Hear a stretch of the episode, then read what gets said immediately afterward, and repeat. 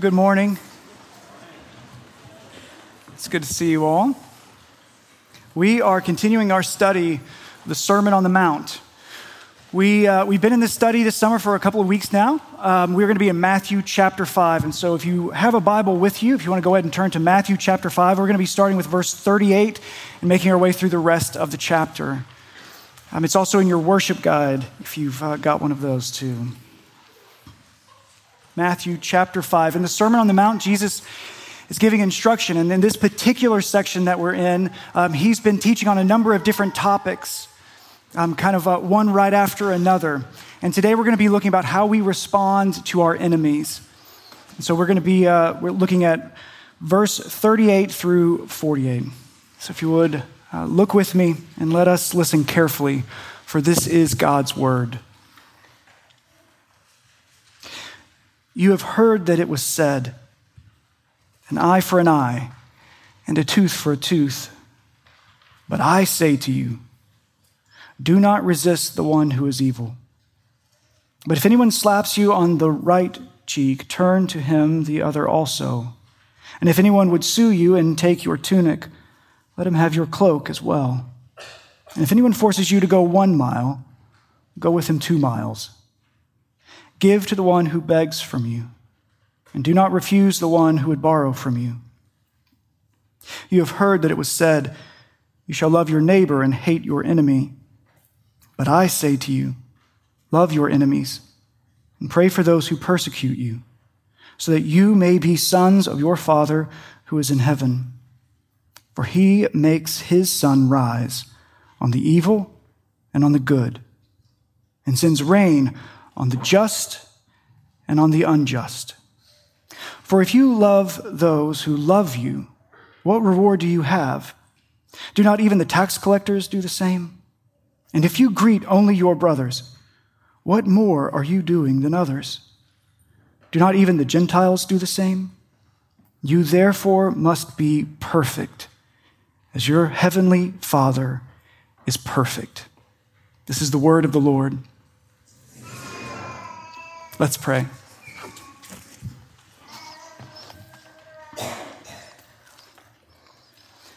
Father, Son, and Spirit, you alone are God, and we are not.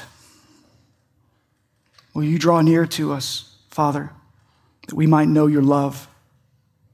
Jesus, may we receive your great grace this morning. And Spirit, may we follow you to all truth. So speak, Lord for your servants are listening. We pray these things in the name of the Father, and the Son, and the Holy Spirit. Amen. In the gospel writings of Matthew, Mark, and Luke, there's a story about a young man who meets Jesus. Jesus is walking on the street, and a young man comes up to him. And this young man greets Jesus with great reverence, and he says, What must I do to have eternal life? And Jesus said to him, You know the commandments don't murder, don't commit adultery, don't steal, don't lie, don't cheat, honor your father and your mother. And this is the part that I've never really understood. Uh, the young man, the young urban professional, looks at Jesus and says unflinchingly, Teacher, I have kept all of those commandments since I was a child. So he's either lying or he really has kept all the commandments since he was a child. He, he never cheated, never stole anything, never lied. My guess is he's lying right now, which is one of the things he says he has never done before. But I also think that he believes it. I think that he believes he's telling the truth that he has kept all these commandments. And Jesus doesn't call the young man out for lying, at least not directly. Jesus doesn't respond by saying, There is zero chance that you have obeyed all of the commandments perfectly since you were a child. Instead, Jesus gives this young man a chance to demonstrate that he understands what the law is truly for, what, what the law is really setting out to achieve. And Jesus says, Okay, then there's just one thing left. Go and sell all of your possessions. Take that money, give it to the poor, and then come back and follow me. You see, obedience to rules without following Jesus is not really obedience. At least it isn't the obedience that Jesus is looking for from you and from me. And following Jesus without obedience misses the mark just as much because that's not truly following. Truly following Jesus means seeking obedience to all that he has commanded. That's the outline and the description of what discipleship is from the Great Commission to obey everything that Jesus has commanded. After Jesus gave the young man a chance to demonstrate what he understood, more than just rote rule keeping, the young man's face turned downcast. This was the last thing he expected to hear from Jesus. It was the last thing he wanted to hear from Jesus. And so frustrated, he walks away with a heavy heart. And the reason for this great disappointment, it said, because the young man had great possessions. Pastor Eugene Peterson put it this way The young man was holding on tight to a lot of stuff, and he wasn't about to let it go. In the Sermon on the Mount, Jesus is teaching us that righteousness is not achieved simply by managing our outward actions. Behavior modification is, is not the chief objective of Christian living.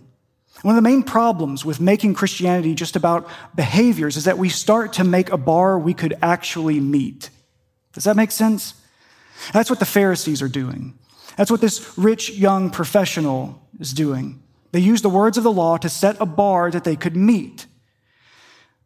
And so, in not murdering people, just hating them, in, in uh, not committing adultery, but looking with lust, and in loving their neighbors and hating everyone else, they thought they must be perfect. They exclaimed, We have kept all the rules since we were children. But that was never the point. And in this Sermon on the Mount, Jesus is telling us why. Jesus teaches us that what occurs inwardly, in our thoughts, our emotions, our will, our desires, all of that matters too. Sin is not, is not merely skin deep, uh, sin goes deeper into our thinking and our feeling, all the way to our will. And it's, it's from that place that our actions find their genesis. In our desires, our will, our inner being, we are vastly complex. And when it comes to obedience to God, what is righteous and what is obedient to God, we have to wrestle with the reality that following Jesus is as much about the inside as it is about the outside. If you've been with us over the last uh, few weeks in this summer series, you'll recall that, recall that Jesus begins this Sermon on the Mount with the Beatitudes. He, he starts by pronouncing deliverance and blessing. And then Jesus clarifies that he did not come to get rid of the law of God, he came to fulfill the law. And then he tells the crowd that unless you are righteous, unless your righteousness exceeds that of the scribes and the Pharisees, then you will never enter the kingdom of heaven. In a way, Jesus is saying that unless your obedience to God is greater than just rule keeping, and you will never enter the kingdom of heaven, which is shocking to these hearers, his disciples included. Jesus appeals to what the hearers knew about righteousness, or at least what they thought they knew about righteousness. And Jesus says, These Pharisees are they're a picture of what the culture thought righteous living was. And then Jesus turns his attention to instructing the people on the law about real righteousness. And it's not what they expected. It's probably not what we expect either. Because some of these Pharisees can manage their outward rule keeping no murder, no adultery, but Jesus exposes something, something deep in the self, deep inside that's still shockingly broken. And in Matthew chapter 5, verses 21 all the way through 48, Jesus outlines six different topics that he gives kind of this concise teaching on anger, lust, divorce, oaths, revenge, and our enemies. And on each of these topics, Jesus teaches through a structure. It's kind of repeated in each one, a three part structure. It goes like this You have heard it said. That's part one. You've heard it said. That's, that's the traditional understanding on that topic. You've heard it said. Then it moves to, but I say to you. That's Jesus' teaching, this kingdom instruction. But it doesn't stop there. It moves to a third part, what we can call kingdom action. He actually gives examples of real practical things that, that people face and how this, this kingdom instruction is to show up in everyday life. It's not supposed to be some radical idea, something that can never be actually done, some high minded ideal. It's practical. He moves from what you think about these things to what Jesus has to say about these things, and then how we can live that kingdom action out. We see it very clearly, just as, a, as an example, in Matthew chapter 5, verse 21, the first thing he talks about. It follows this pattern really concisely. Look at verse 21. Part one, the traditional understanding, he says, You have heard that it was said to those of old, You shall not murder, and whoever murders will be liable to judgment. That's, that's the traditional understanding. Now he moves into this kingdom instruction. But I say to you that everyone who is angry with his brother will be liable to judgment. Whoever insults his brother will be liable to the council. And whoever says, You fool, will be liable to the hell of fire. He moves all the way to the most mundane of insults, of calling someone a fool. But then he, he moves back into this kingdom action. Part three. Look at verse 23. So, if you are offering your gift at the altar and there remember that your brother has something against you, leave your gift there before the altar and go. First be reconciled to your brother and then come and offer your gift. This is the sequence that Jesus uses for this entire section, these six different topical teaching points in verses 21 through 48. And over the past few weeks, we've looked at the first four anger, lust, divorce, and oaths. And today we turn our attention to how to respond to those who are against us, what Jesus calls our enemies. So let's look together at verse 38. Jesus starts with that traditional understanding. You have heard that it was said, an eye for an eye and a tooth for a tooth. Now, this is a quote from Leviticus chapter 24. It's repeated lots of different times throughout the Old Testament. But if you've got a worship guide, you can see uh, Leviticus 24, beginning with verse 17. Whoever takes a human life shall surely be put to death. Whoever takes an animal's life shall make it good, life for life. If anyone injures his neighbor, as he has done, it shall be done to him. Fracture for fracture, eye for eye, tooth for tooth. Whatever injury he has given a person shall be given to him. Jesus is not disagreeing with this passage from Leviticus. Uh, and we should note that Jesus is saying, You have heard it said, but I say to you, he's not. He's not every time setting up a contradictory statement. Most of the time, as he's going through in this structure, he's quoting scripture. And he's not saying that it was wrong. Um, we will see later that he's, he's quoting their interpretation of scripture and proves how that's wrong. But most of the time, these, these comments are still heavily connected. They're not antithetical. It's what Glenn Stassen calls hyperthetical. These things are extra connected together. He's not just saying, oh, there used to be some old laws, forget about all of that. I've got new things to tell you. No, he's saying, building off of that, building off of this old law, there is more. There's more than just keeping a rule of not murdering. There's something about hate and so, in this particular section, the law in Leviticus, it's not promoting vengeance, it's actually offering restraint. It's saying that punishment must be propor- proportional. Do you see that? Uh, it's not two eyes for one eye, it's one eye for one eye. It's restraining that because when we are wanting justice, especially when we are angry and we want justice, we do not think about restraint. And when we don't think about restraint, our justice turns to revenge. It reminds me of the opening scene of The Godfather. I'm sure it does for you too. Um, the opening scene of The Godfather, you know, I believe in America, and this conversation between this undertaker and Don Corleone, the Godfather. And this man is there because his daughter has been attacked. These, these young men have beaten her up. And he comes to Don Corleone for justice. And he says, Well, what do you want me to do? And he whispers, but we find out he, he wants the Godfather to have those guys killed. And the Godfather responds and says, well, that is not justice. Your daughter is still alive. See, he wanted revenge. And Don says, No, you say you want justice, but, but your daughter is still alive. And so then he says, Then I want them to suffer as she suffers. You see, when, when we are angry, and maybe righteously, rightfully angry, and we want justice, to curb sin from begetting more sin. We've all experienced that before, right? Sin that begets sin that begets sin.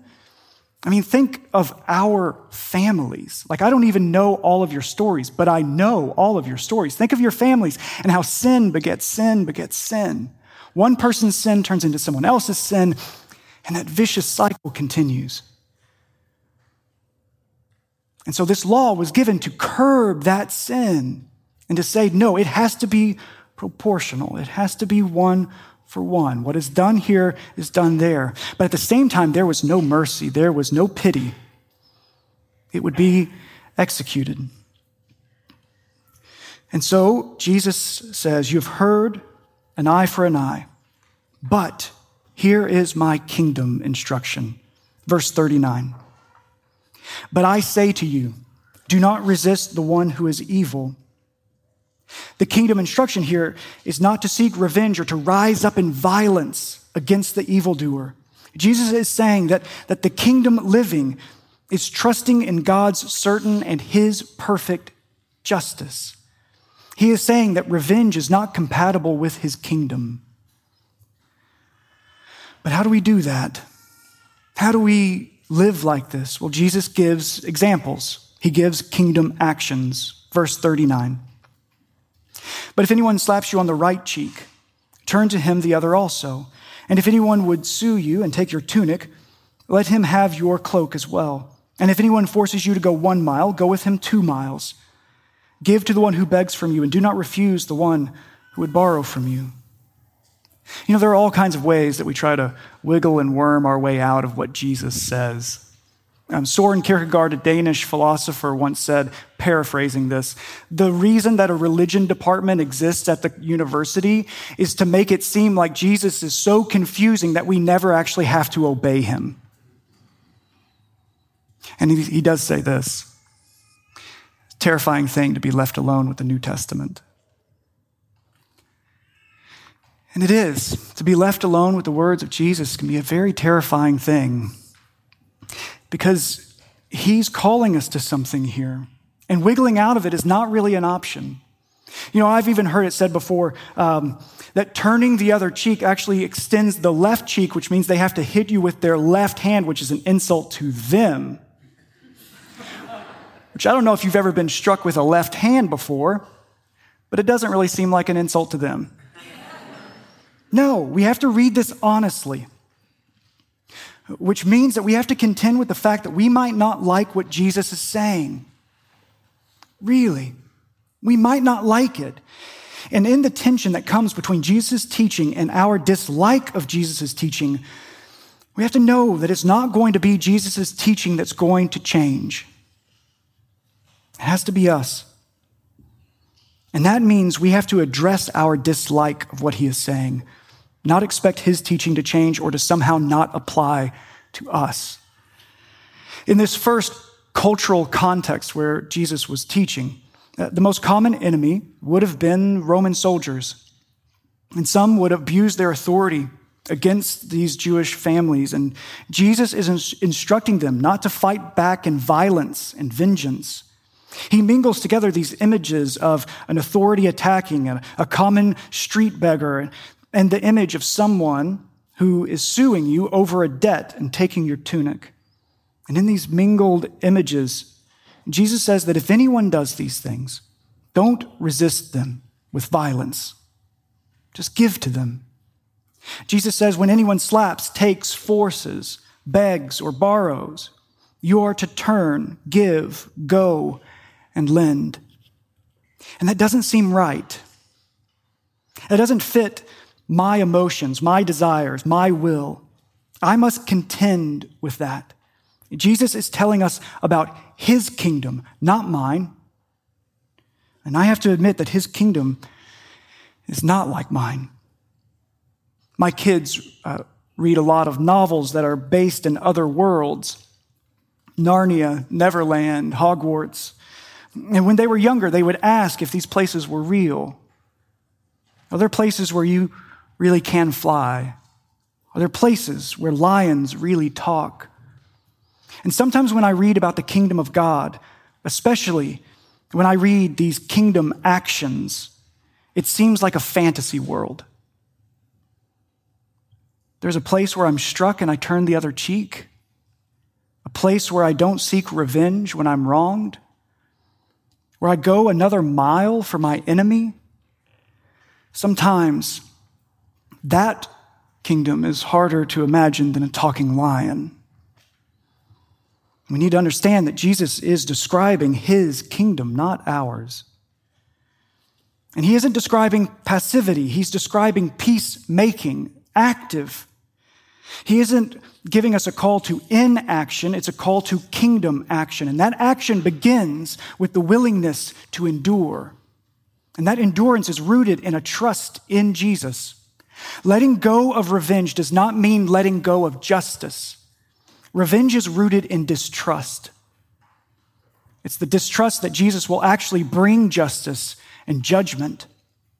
Turning the other cheek, giving your cloak, going that extra mile, all requires a wholehearted belief in the resurrected and returning King Jesus.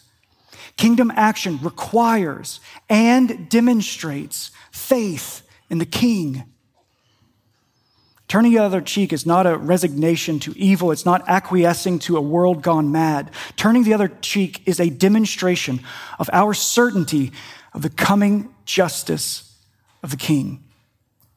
You can turn and give and lend because though vengeance does not belong to you, it does belong to God. And I've said this before, but it bears repeating. There's not one wrong in all of human history that will go unpunished by God. Every evil thought, desire, and action, every single one will be judged fully and finally, either through divine judgment upon the guilty person or through the divine judgment carried out on the innocent Son of God, who knew no sin but was made to be sin on our behalf, that we might become righteous in him. You can turn your cheek after being wronged you can give to the one who seeks to take from you. You can because you have been promised justice and you have been promised Christ Himself. Jesus goes on, verse 43. The traditional understanding. You have heard that it was said, You shall love your neighbor and hate your enemy. Now, that's not Scripture. Uh, that is a bad interpretation of Scripture but it gives a really good picture of what we, human people, do with God's words. God says, Love your neighbor. And we say, Where's the boundary? Where's the city limit on who my neighbor is? Because as soon as I can decide where that line is, then I can figure out who I can hate. And that's exactly what they did. Love your neighbor, hate your enemy. You're free to do that but love your neighbor. That's really what God's been talking about. And Jesus says no. He moves into the kingdom instruction, verse 44. But I say to you, love your enemies and pray for those who persecute you, so that you may be sons of your Father who is in heaven. And then he goes on. He says, Pray for those who persecute you, for, he, for this Father, he, he makes his sun rise on the evil and on the good. He sends rain on the just and on the unjust. And he goes down, verse 48 You therefore must be perfect as your heavenly Father is perfect. In the Psalms, enemies are mentioned over 80 times. And, and really, that's because there's this presupposition that the psalmists make that in life you will have enemies. So, my question to you who is your enemy? Who is your enemy? For some of you, someone might have come to mind rather quickly. For others, um, you might be thinking, I'm not sure if I really have an enemy necessarily. Uh, but to better answer this question, we probably should first define what an enemy is. Then we can determine if there are people in our lives that fit that description. So let's say then that an enemy is a person or a group of persons uh, who want bad for you, ill for you, someone who opposes you, seeks your harm, your hindrance. The word enemy itself comes from the Latin inimicus, in which is not, and amicus, which is friend, not friend.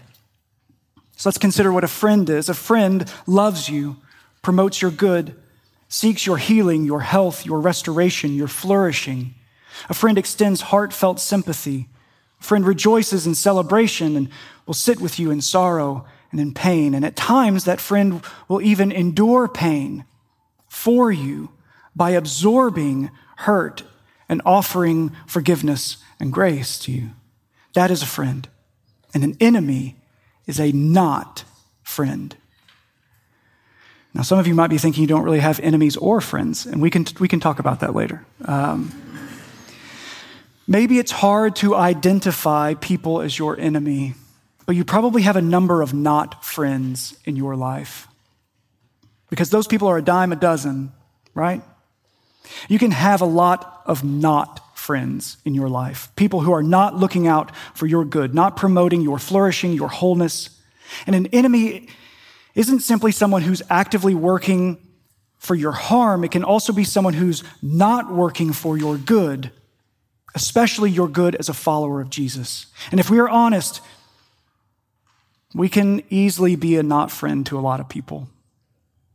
We can want ill for people we are jealous of. We can be a hindrance to people we don't like. We can feel malice even in the most mundane things. But we don't always have to be working for someone's harm to be their enemy. We can simply neglect their good. And with that understanding, we start to realize that there, there are people in our lives who are enemies. And further, we also realize that we can be an enemy to others. Most of us won't have sworn enemies where we have to have a broadsword and a shield, something like that. But instead, think about these people in your life who are a not friend, a coworker, family member, neighbor, someone who does not promote your good or your health or your relationship with Jesus. One brief aside. Um, at the risk of making Sunday lunch a little awkward for a few of you. Um, if you are dating a not friend, if you're dating someone who does not look out for your good and your health and your relationship with Jesus, break up today. That's not a joke. Um, uh, there is honestly no point in going one day longer dating someone who treats you like a not friend. There, there's zero reason for that. One more aside. Um, just to be clear, um, none of what we're talking about today is a mandate to stay in an unsafe situation, uh, especially an unsafe relationship. Um, you can turn the other cheek and pray for your enemy and not persist in that place. Leaving those, those toxic relationships is often the very best and wisest thing to do, um, especially if there are harmful actions, um, even criminal actions of some kind, like abuse. Uh, you can pray for your enemy. You can, you can pray and turn the other cheek while they are being dealt with. And that could very well mean civil authorities are necessary.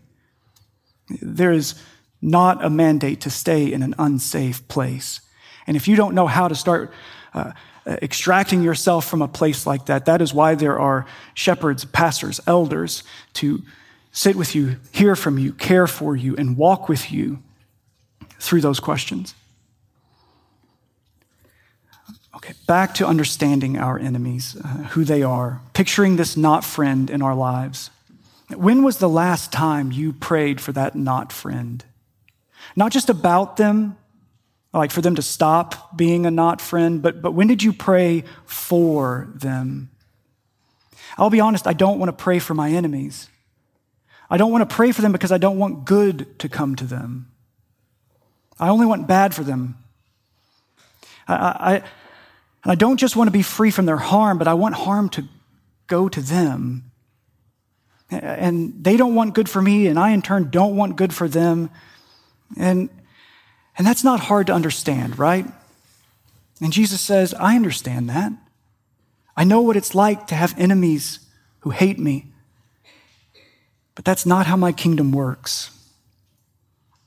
For our enemies, Jesus says to love them and pray for them. But why should we do that?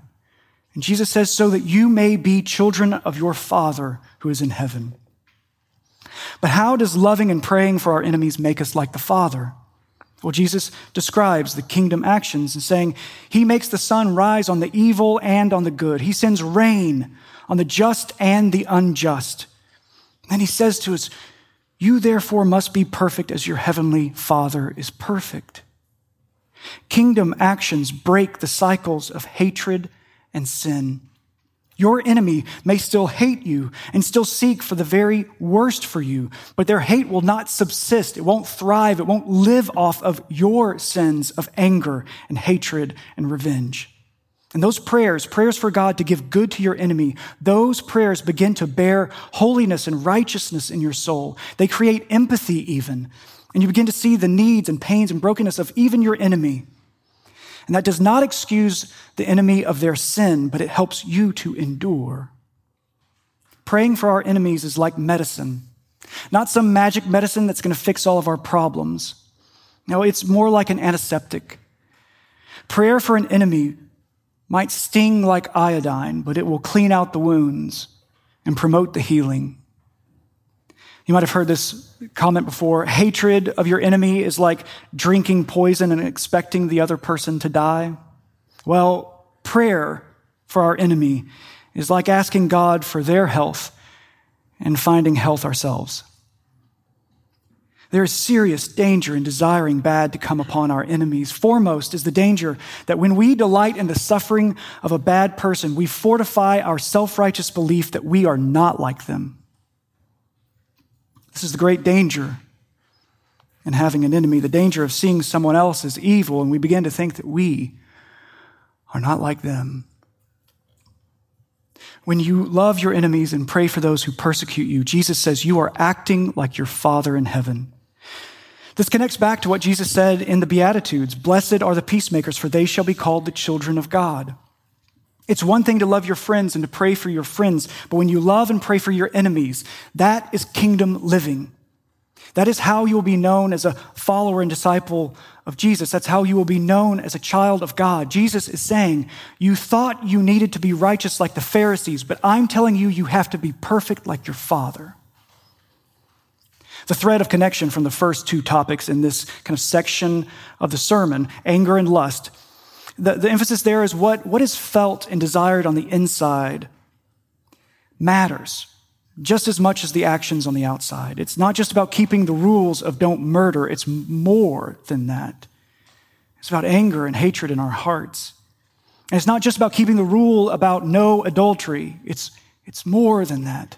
And the thread of connection to the next two topics, divorce and oaths, is that what we say, what we promise before God and others matters. There's a fidelity to what we say words of covenant, words of promise, words of yes and no should be faithful. The thread of connection for our two topics today revenge and love for our enemies. It's that kingdom living means giving good even to your enemies and praying that God would give them good too. Jesus is saying, You thought you needed to be righteous like the Pharisees or the rich young ruler, but I am telling you that you must be perfect like your Father is perfect. The culmination of this section is found in these words, where Jesus has plumbed the depths of the law of God and at its deepest point revealed that the call is to be perfect as your Father is perfect. The call is to total, absolute, unwavering, perfect righteousness. And in the story of the rich young ruler, after Jesus had spoken with him, and the young man walked off disappointed, disappointed that Jesus hadn't helped him get any closer to eternal life. Jesus turned to his disciples. What Jesus had said to the young man startled, shocked his disciples. And, and in their distress and their shock, they turn to Jesus and they say, Then who can be saved? Who?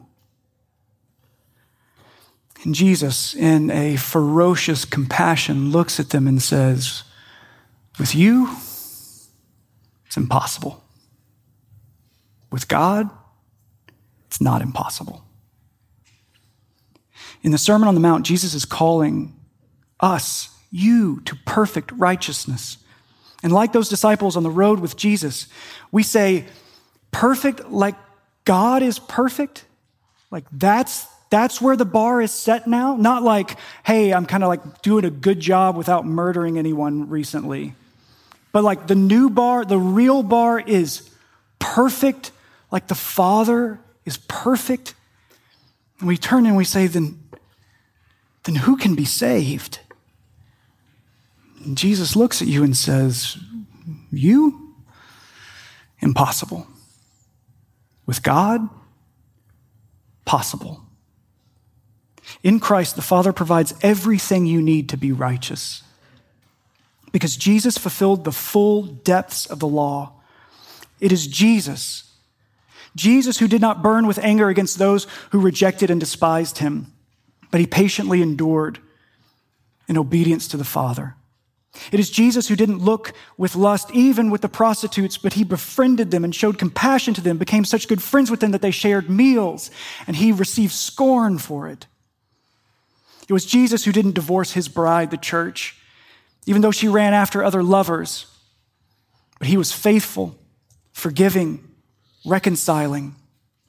It was Jesus who did not default on his promises. Not one word of oath was ever broken. He's always trustworthy and true in everything that he said. His yes is always yes, his no is eternally no.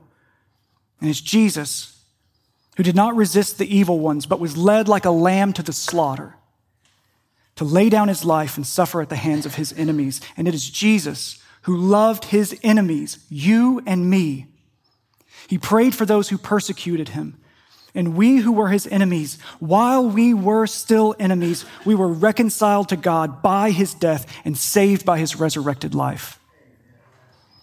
In this section of the Sermon on the Mount, first and foremost, Jesus is actually describing the law that he himself will fulfill. That is primary. More than, more than even getting into you need to obey these things, the first word is He has obeyed all of these things. And unlike that rich young ruler, when he says it, it's true. He has obeyed these things. And this is how the impossible becomes possible. This is how your salvation is secured in the work and will of God Himself. It's because of Jesus and His perfect righteousness imputed, that means given to you. That is how this secondary part of this teaching comes into life the call to obey.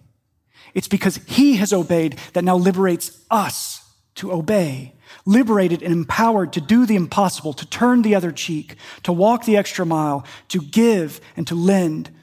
You are liberated and empowered to do the impossible, to love your enemies, to pray for those who persecute you, because you were an enemy of God. And in his love, he adopted enemies and made them children. And these children look most like their father when they love their enemies and pray for those who persecute them. Jesus is calling you to these kingdom actions. Because of God, you can love your enemies. And when you do, when you pray for their good, you look most like your Father in heaven. And in your obedience, you honor and emulate him. He who sends rain and sunshine upon both the just and the unjust upon the friend and the enemy. And as strange as it sounds, this is not supposed to be radical. This is to be the life of the child of God. It's to be as common as the rain. Let's pray.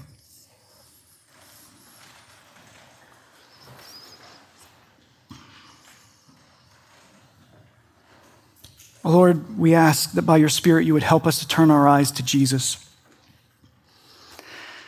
To not turn the words of Jesus into some convoluted mess of rule keeping, but that we would hear life, the call to life, living as the children of God, redeemed, restored, kept, saved forever. And in that salvation, liberated to follow.